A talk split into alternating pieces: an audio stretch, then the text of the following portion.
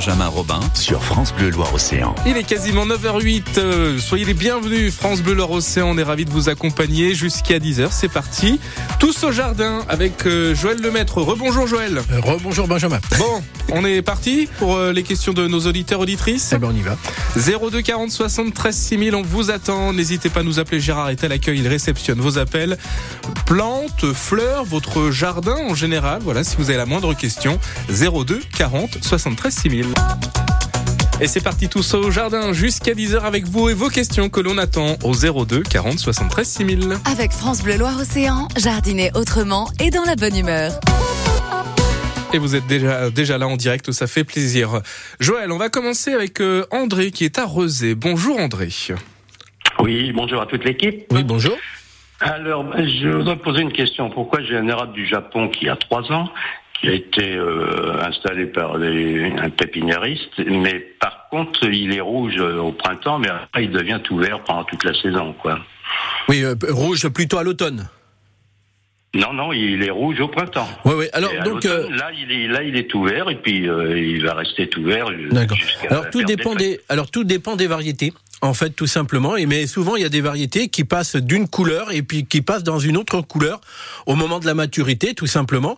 Mais euh, c'est c'est le comportement tout à fait normal. On ne fera pas changer dans- de, de sens ou d'orientation, bien entendu. Mais c'est c'est tout à fait normal sur les érables. Alors c'est souvent l'érable du Japon et puis bah, qui qui passe comme ça. Alors il y en a quelques uns qui sont euh, carrément avec un feuillage pourpre toute l'année. D'autres où le feuillage est un petit peu plus vert ou plus rouge au départ, plus vert après. En fait, vous devez avoir un feuillage un petit peu plus pourpre au départ parce que c'est la jeune pousse. Et quand la pousse Ouais. commence à durcir, elle redevient verte, quoi. D'accord, mais de- donc euh, vous aviez toutes ces, vari- toutes ces variétés-là euh, dans les pépinières chez vous? Alors moi, non, pas en ce qui me concerne parce que je ne produis pas d'érable. Mais euh, par contre, vous pouvez trouver ça chez les collègues qui font une pépinière générale. Ils ont différentes variétés et il y a des spécialistes. hein, il y a quelques spécialistes, mais ils sont pas forcément dans la région. Mais euh, vous pouvez trouver, oui, toute une toute une collection d'érables assez, assez spectaculaire d'ailleurs. D'accord, donc il ben, faut, faut que je vive comme ça. Quoi. Moi, je croyais avoir un érable toujours euh, rouge, mais là, donc, euh, c'est- comme ça. quoi. Oui, oui, bah ça, c'est, euh, on tombe pas toujours sur celui qu'on le voudrait, mais si vous tombez sur un producteur, allez voir un producteur, tant qu'à faire. Il connaît ses variétés de A à Z, il les a cultivées pendant plusieurs années souvent, et donc Ouais. ça lui permet aussi de pouvoir vous guider convenablement dans ce que vous recherchez, quoi. D'accord. Juste, euh, je peux vous poser une autre euh, question sur un saule crevette, là, si on peut faire une petite taille actuellement ou pas? Alors on y va rapidement, allez-y. Euh, Un saule crevette, est-ce qu'on peut le tailler un petit peu euh, en fin de fin d'été comme ça Alors si vous faites une taille légère, pourquoi pas, histoire de garder la, la plante euh, formée. Mais autrement, c'est vrai qu'on aime bien tailler au moment où ça repart en végétation, de façon Ah oui, à ne pas avoir les- la présence des tailles, des coupes. Mais rien ne vous empêche. Là, actuellement, à l'ép- à l'époque où on est, vous avez des branches qui déforment, vous voulez les retailler pour rééquili- rééquilibrer la plante, il n'y a pas de problème. C'est ça. Eh ben, c'est gentil. Je vous remercie de tous ces conseils. Alors, Merci à vous André. merci pour votre accueil et belle journée. Merci, très bonne journée à Rezé, à bientôt. On va continuer Joël avec Lucienne à Saint-Aubin-des-Châteaux. Bonjour Lucienne. Euh, bonjour tout le monde, bonjour à l'équipe et à Joël. Oui, bonjour. Je voulais vous demander, j'ai un problème avec du très beau céleri qui n'a plus de qui n'a plus de cœur. Le cœur est pourri dans le milieu.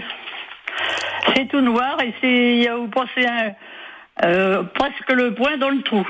Alors, euh, qu'est-ce qui a pu se passer dans votre secteur? Est-ce que vous avez eu des grosses tournées de, de, de pluie, des orages, des choses comme ça? Non. Non, pas spécialement? Non, pas Ouais. bah, de la chaleur, mais autrement de la pluie et des orages, non. hein. Non, rien de spécial. Non, parce que des fois. Et autrement, vous arrosez régulièrement? Oui, je l'arrose euh, tous les jours, lui. D'accord. Alors, il est. Alors, c'est que des, des, des, des pistes hein, que je peux donner. Oui. Des fois, il nous arrive sur une plante, que ce soit le céleri ou autre chose, euh, de de- de- d'avoir un, un un temps qui va sécher, même presque déshydrater les plantes, et puis on arrose euh, en quantité de façon à réhydrater tout ça, mais on y va trop vite. Et le fait d'y aller trop vite, on peut être amené à faire pourrir le cœur, à faire pourrir la plante purement et simplement. Donc euh, quand on arrose euh, et qu'on voit que les plantes sont un petit peu trop sèches, eh bien on y va en douceur, tranquillement. Alors il faut s'y reprendre à plusieurs fois, comme vous dites tous les jours dans ces cas-là. Oui, ben je fais tous Hein les jours. Alors, bon, alors peut-être qu'il y a des moments. Alors là, je suis dans le même cas de figure sur d'autres plantes où on arrose régulièrement, même tous les jours et d'une manière assez abondante.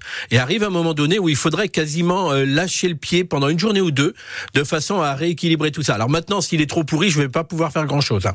Ah ben non, vous pouvez rien faire. Je l'arrache et c'est quand même curieux parce que les racines elles tiennent bien en terre. Hein. Il va pas sécher comme ça. Oui, mais donc euh, c'est lié, à mon avis, à l'arrosage et aux conditions climatiques que l'on a. Ah bah alors. Ah bah ouais, mais c'est pas facile là, Ah le c'est jardin. pas- C'est pas facile le jardin. Ah Eh ben, non. je vous remercie beaucoup puis bonne journée. Merci Allez, Lucienne. merci. Bonne journée à Saint-Aubin des, des Châteaux. Continuez de nous appeler au 02 40 73 6000. 9h20, on continue de nous appeler au 02 40 73 6000 pour vos questions. Joël Lemaître est avec nous en direct en studio jusqu'à 10h. Joël, je vous emmène maintenant à Saint-Sébastien-sur-Loire. On va accueillir Marie-Christine. Bonjour Marie-Christine. Oui, bonjour. euh, Oui, Joël, bonjour. bonjour à l'équipe, toute l'équipe. Voilà, alors j'ai un, un hibiscus qui fait à peu près 2 mètres de hauteur et il a bien, enfin il était en fleurs là il y a quelques semaines et là depuis euh, deux semaines environ, il, a- les fleurs ont toutes séché et il y a des, des insectes, enfin des sortes de gendarmes qui, qui sont sur les sur les, les fleurs, enfin qui sont sur la sur l'arbuste. Voilà, sur les fleurs fanées essentiellement, peut-être bien. Oui, oui. Alors, donc pas d'inquiétude, hein, en fait, euh, les gendarmes en question, comme on dit, euh, se nourrissent essentiellement de matière organique en décomposition. Donc euh, les fleurs qui sont séchées, c'est donc de la matière organique qui se dessèche et donc ils sont là pour ça. Donc pas d'inquiétude pour le reste de la plante. hein. Parce que je vois des dans bah, dans le quartier des justement des hibiscus qui sont toujours en fleurs et les miens sont enfin le mien est tout sec donc je me demandais si ça venait pas des Alors on parle bien. Alors les fleurs sont sèches, Oui. le, le reste est vert. Bah, les feuilles oui le- les feuilles sont, sont vertes mais il n'y a plus du tout de fleurs. Oui, mais ça, pas de, il y a rien Ouais. d'étonnant, c'est qu'en fonction des variétés, parce que dans les hibiscus, Ah, il y a une multitude de variétés. Certaines fleurissent plus tôt, d'autres fleurissent plus tard, déjà pour commencer.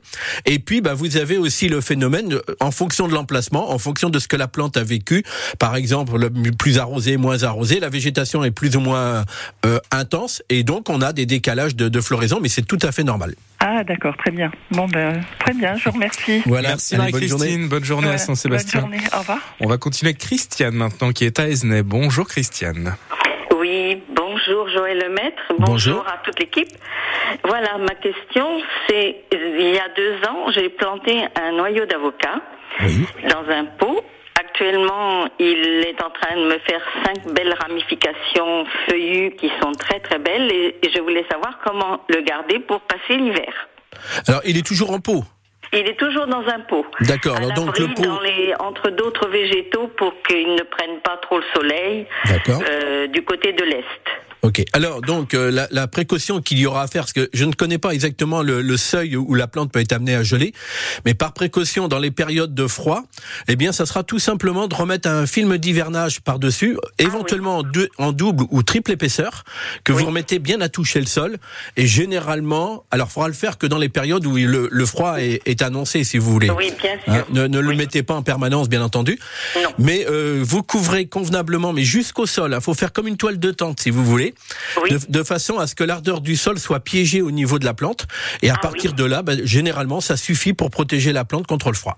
D'accord, donc je laisse dans son pot tant qu'il a besoin de rester dans son pot, mais peut-être qu'un jour je pourrais peut-être le mettre en pleine terre? Alors vraisemblablement. Maintenant, euh, c'est vrai que je ne connais pas les, les seuils de les, les seuils du point de, de gel, bien entendu, par rapport à ça. Mais c'est une chose qui peut se faire tout à fait, de mettre ça en pleine terre, avec en préparant bien son terrain, bien entendu. Mais Oui. par contre, toujours avoir à l'esprit que peut-être il faudra faire une protection hivernale régulière. D'accord. Merci beaucoup Joël. Allez, à bientôt. Merci Christiane. Passez un bon dimanche à Esnay. Côté expert sur France Bleu Loire Océan. À 9h36, soyez les bienvenus si vous nous rejoignez 02 40 73 6000 et on attend bien sûr vos appels concernant votre jardin. Joël Lemaître est avec nous en studio jusqu'à 10h. Joël, Françoise nous attend à Clisson. Bonjour Françoise. Bonjour, euh, Oui. bonjour à tous les deux. Oui, bonjour. Moi, j'ai un petit, sou- un petit souci avec mes, mes blettes. Elles Oui. ont les feuilles qui noircissent toutes. Qu'est- Qu'est-ce que c'est ça? Alors, qui noircissent de, de quelle manière? Parce qu'il peut y avoir plusieurs choses. Soit elles ont tendance à pourrir et elles, de- elles deviennent, oui, elles pourrissent tout simplement. Soit elles noircissent parce qu'elles ont brûlé par rapport au soleil éventuellement. Et elles peuvent aussi noircir parce que peut-être que vous avez euh, des, des pucerons ou des cochenilles dessus, quoi. Ah, ça peut exister. Les pucerons peuvent exister encore dessus ça. Alors, si vous voulez, oui, c'est ça. Le, le puceron, si le, le puceron est dessus, il va sucer, il va laisser un miella, et sur le miella, on peut se retrouver avec un feutrage noir dessus, qui s'appelle la fumagine. Enfin, moi, je vous donne des pistes, hein, je sais pas trop là-dessus. Oui. Et donc, si c'est Mais- ça, euh, un bon nettoyage ou un traitement avec euh, tout simplement du savon noir. Ah oui, d'accord. Mais je voulais vous demander, euh, est-ce que je peux manger le, la carde? Ah oui, alors là, on rentre dans la cuisine. Alors là, je suis pas trop doué là-dessus, mais normalement, c'est fait pour ça. je, sais pas. Mon mari me dit, va pas m'empoisonner. Ben, je dis, j'en sais rien. Non, non, bah, les... bon, je, je suis pas un expert en cuisine. Il faut être clair là-dessus. Donc, je vais pas vous dire comment les, les, les ramasser, les cueillir, les préparer. Mais c'est fait pour ça. c'est tout ce que je peux vous dire. D'accord. Voilà, Bon, ben, Françoise. vous remercie. Bah, hein. merci Allez, à à vous. Merci bientôt, beaucoup. Merci à tous les deux. Au revoir. Bon Merci. dimanche. Passez un très bon dimanche. Je peut-être demander à Gilles Colliot plutôt hein, pour la cuisine. Oui, oui, voilà, exactement. On va continuer avec euh, Guy qui est à Valette. Bonjour Guy. Oui, bonjour à Joël et bonjour à toute l'équipe. Oui, bonjour. Moi, je vous appelle des philadopsis, des orchidées philadopsis. Donc, elles fleurissent très bien j'ai aucun problème. Par contre, elles me font des racines de 8 à 10 cm pour certaines. Et alors, donc, elles sont en dehors des copeaux. C'est Est-ce normal. que je dois faire quelque chose ou pas? Non, c'est normal parce qu'en fait, l'orchidée, euh, son système racinaire, ce sont des racines aériennes qu'on appelle. Et donc, elles ont besoin de pouvoir se nourrir dans, dans l'atmosphère, c'est tout simplement avec l'humidité de l'air et enfin, elle prend tout ce qu'elle peut prendre d'intéressant. Et puis, en fait, même dans les copeaux, les copeaux, on fait en sorte qu'ils soient toujours propres, si vous voulez, de façon à ce que euh, quand on, on humidifie tout ça, les racines qui sont dedans puissent, j'ai envie de dire, respirer et assimiler l'humidité dont elles ont besoin. Si vos copeaux deviennent un petit peu trop, euh, comment dirais-je, euh, euh, trop fins, ils vont devenir de la poussière et là, la poussière va étouffer les racines en question. Et là, on n'est pas bon, quoi. D'accord, là, c'est pas le cas. Par contre, voilà. je les trempe une fois tous les 15 jours à peu près. Oui, mais gardez le rythme que vous avez. Si ça marche, faut qu'on- faut garder les bonnes les bonnes Et habitudes. fleurissent très bien. Donc, euh, donc, je laisse comme ça alors. Voilà, exactement. Merci Joël et merci à toute l'équipe. Merci, Merci à, à vous, vous. Guy. Merci encore. Très bon dimanche à Valette, euh, 02 40 73 6000. Il y a encore de, de la place hein, pour, euh, pour vos questions, donc euh, continuez de, de nous appeler. Côté expert sur France Bleu Loire-Océan. Ah oui, côté expert jusqu'à 10h et d'autres experts ce matin, c'est bien sûr Joël Lemaître, pépiniériste à Carquefou. Avec France Bleu Loire-Océan, jardiner autrement et dans la bonne humeur. Et vous êtes là ce matin de l'autre côté de la radio, ça fait euh, plaisir à, nous appeler donc concernant euh, votre jardin. Joël, on va retrouver Marc maintenant à Saint-Molf. Bonjour Marc, Oui, bonjour. Bonjour. on vous écoute.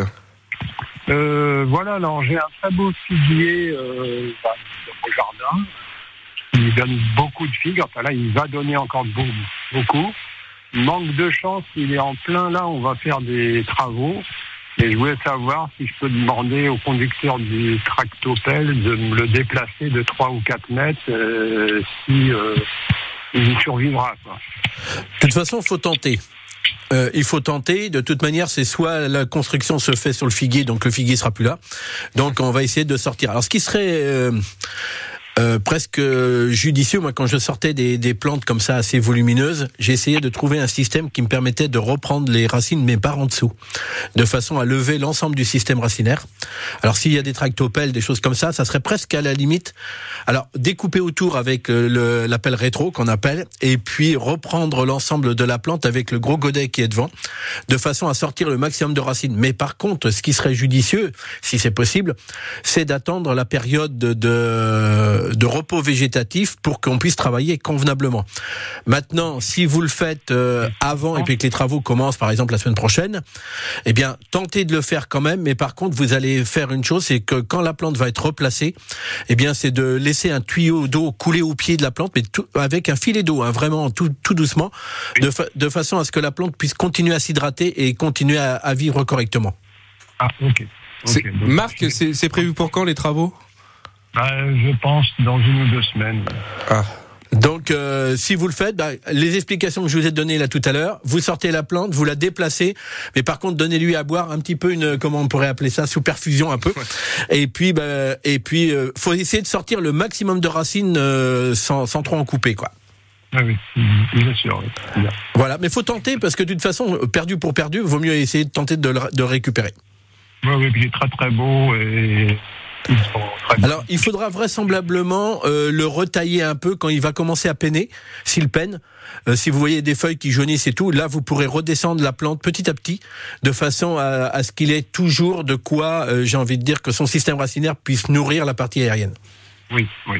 On, on, on- a déterré des, comment dire, des rejets disant si on le perd, il y aura toujours ces enfants qui seront là. Est-ce que c'est une bonne idée aussi? De toute façon, vous gardez tout ce qui est bon à prendre et vous y allez. voilà. Bien. Faut pas hésiter. Merci beaucoup. Merci, Merci. Marc. Bonne journée à Saint-Molf. On va continuer avec euh, Brigitte en Vendée à Belleville-sur-Vie. Brigitte, bonjour. Bonjour, messieurs. Oui, bonjour. Oui, nous avons des poiriers. euh, un William qui a les fruits euh, qui pourrissent par le cœur avec des fourmis, et nous ne comprenons pas. Et un conférence euh, qui a des taches noires et les feuilles deviennent toutes noires. Nous pensions que c'était de la tavelure, mais euh, ça fait plusieurs années, et plus ça va, plus il dépérit. Oui, alors ça, on a souvent un petit peu des phénomènes comme ça sur les sur les poiriers, que ce soit ces variétés-là ou d'autres. Alors, euh, d'une part, première chose, bon, tout ce qui tombe au sol, par exemple les feuilles qui sont tachées, les fruits qui sont pourris, vous, première chose, c'est nettoyer tout ce qui peut être nettoyé au sol, de ne pas laisser ça à traîner, quoi. Ça, c'est une des, premières choses pour éviter ça. Euh, une chose qui peut être faite au fur et à mesure que la plante va se développer après, euh, c'est éventuellement de faire des traitements, éventuellement avec des mélanges de purin de d'ortie, par exemple, et des purins de consoude. Consoude, qui, comme le nom l'indique un petit peu, ça va consolider la plante, ça va la durcir, ça va la rendre plus plus plus costaud, tout simplement. Ça va l'aider et ça va vous permettre de, de pouvoir euh, avoir. Alors, ça sera des traitements à faire d'une manière assez régulière pour que vous puissiez avoir quelque chose de plus solide. Bon, voilà, ça c'est une piste.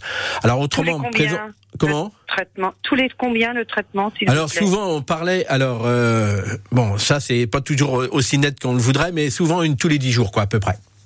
Tous les dix jours. Ah, voilà, au moment où la plante va repartir en végétation, bien entendu. Euh, rien ne vous empêche aussi, alors je, je fais un petit peu un- une simulation de tout ça, euh, de faire pen- alors normalement, on n'est pas trop lié à ça, mais par contre sur le sur le tronc, de faire un traitement de traitement d'hiver qu'on appelle, euh, qui permettra aussi s'il y a des insectes de planquer là-dedans dans les dans les petites écorces, bah, de les étouffer par la même occasion avec des produits à base d'huile de paraffine par exemple. Et puis une autre chose auquel je pensais aussi, mais ça plus modérément, euh, si vraiment on a beaucoup de tavelures, de choses comme ça, souvent ce sont des traitements faits au cuivre, à base de cuivre. Mais enfin, si vous pouvez travailler avec des produits un petit peu plus naturels et consolider la plante, ça sera pas plus mal. Parfait. Mais nos poires qui pourrissent par le cœur, euh, c'est la maladie aussi. La Alors, maladie, euh, alors il peut y avoir, il peut y avoir une multitude de choses. Il peut y avoir des vers qui, qui se sont, qui ont pénétré dans la plante au moment de la formation du fruit. Et puis au moment où le fruit est en train de mûrir, eh ben ça y est, c'est loupé. On peut aussi avoir, on a eu les événements un petit peu préjudiciables au niveau des conditions climatiques.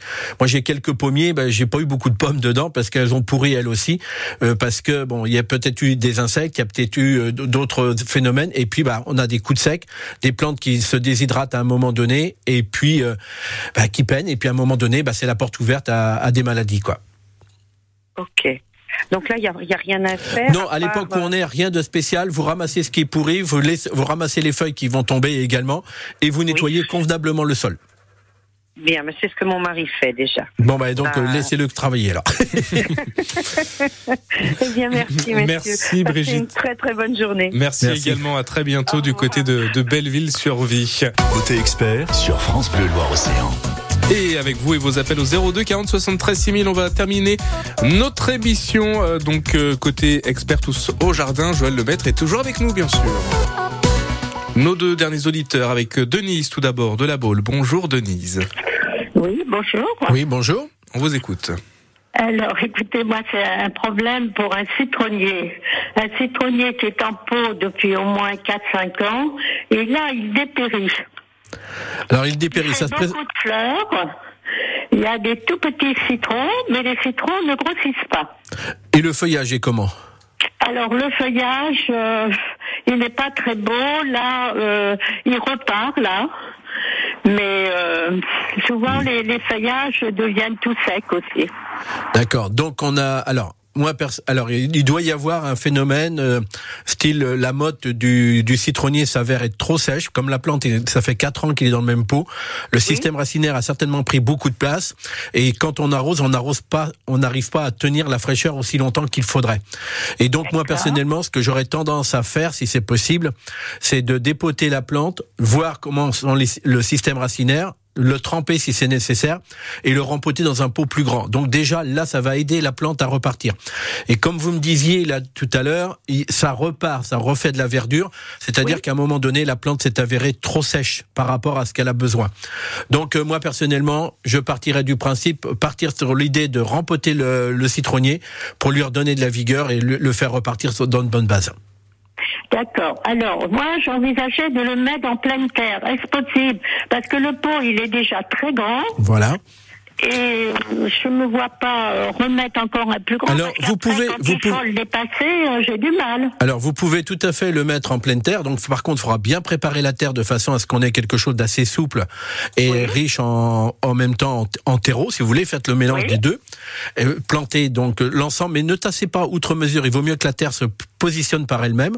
Et puis à partir de ce moment-là, bah, le système racinaire va se refaire.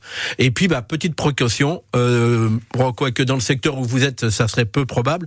Mais en cas de gel, eh bien de mettre une protection sur la sur le ça y est, je vais pas y arriver sur le citronnier. voilà Denise, merci de votre appel. On vous souhaite un très bon dimanche du côté de la Baule. On va terminer cette émission avec Denis qui nous attend à Couéron. Bonjour Denis. Oui, bonjour Benjamin, bonjour euh, Joël. Oui, bonjour. Donc je vous appelle, j'ai des buis euh, sur ma terrasse dans des pots, là, vous savez. D'accord. Actuellement, ils sont tout gris. Je pense qu'ils ont été victimes de la pyrale du buis. Voilà. Je suppose. Voulais savoir par quoi on peut le- les remplacer, ou à moins qu'on puisse les sauver, mais je, ça, je pense que ça va être difficile. Alors les sauver, on, on peut essayer, mais ça oblige à re- retailler la plante, à renettoyer tout ça, et puis bon, pourquoi pas. Alors après, bah, il y a plein de plantes que l'on peut. Alors c'est vrai que si on veut avoir ce petit feuillage très fin, ça serait mettre de- du Chemicerasus qu'on appelait, ou on appelait ça de l'onicera aussi, euh, qui, qui peut se former facilement en boule et qui donne apparemment euh, de bons résultats. Alors la meilleure des choses que j'ai envie de vous et après on peut partir sur d'autres plantes. Il y a plein de plantes que l'on peut mettre dans un pot et puis qui pourraient vous amener aussi des fleurs par la même occasion, un beau feuillage. Mais Enfin, moi, il y a j'aurais plein- préféré que ça reste vert, voyez-vous, en été. Voilà. Alors bon, je vais parler pour ma. euh, on pourrait mettre un camélia, hein, le cas échéant, dans le pot. hein, ça marche très bien aussi. D'accord. Hein, voilà, c'est une idée parmi tant d'autres, bien entendu. Et Autrement, moi j'avais vu euh, l'ilex crenata, je sais pas si vous connaissez. alors, je connais pas tout, mais ilex, donc on part sur du hou en fait. Hein. Oui, c'est oui, c'est une variété de c'est ça Euh, Ben ça c'est très solide aussi, c'est très costaud, donc euh, c'est c'est des choses que vous pouvez tout à fait utiliser.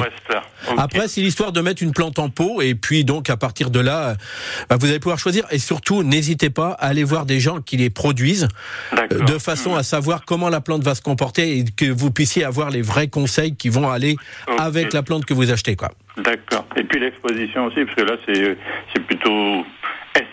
quoi. Alors, oui, euh, Oui, vous savez, une, bah alors après, il faut rester prudent, mais plus on a des plantes en pot, plus on les mettra où elles prennent un peu plus l'ombre, de, de façon à, à oui, faciliter l'entretien.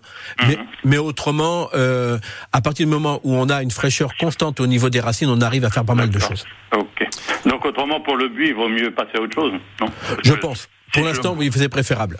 Ce sera préférable. Voilà. Bon, bah, je vous remercie. Merci à vous. Hein, je vous souhaite un bon dimanche. à Merci. Denis. Bon dimanche à vous également. À bientôt du côté de, de Couéron. Un grand merci à vous, Joël Lemaitre, d'avoir été avec nous. On se donne euh, rendez-vous dimanche? Eh bien, on se donne rendez-vous dimanche. Ça marche. On fait ça, 9h, 10h. Vous pourrez à nouveau poser vos- toutes vos questions donc, concernant votre jardin à Joël Lemaitre. Passez un bon dimanche, Joël. Et rendez-vous le week-end prochain. Nous, on revient dans quelques secondes avec euh, l'actualité à 10h.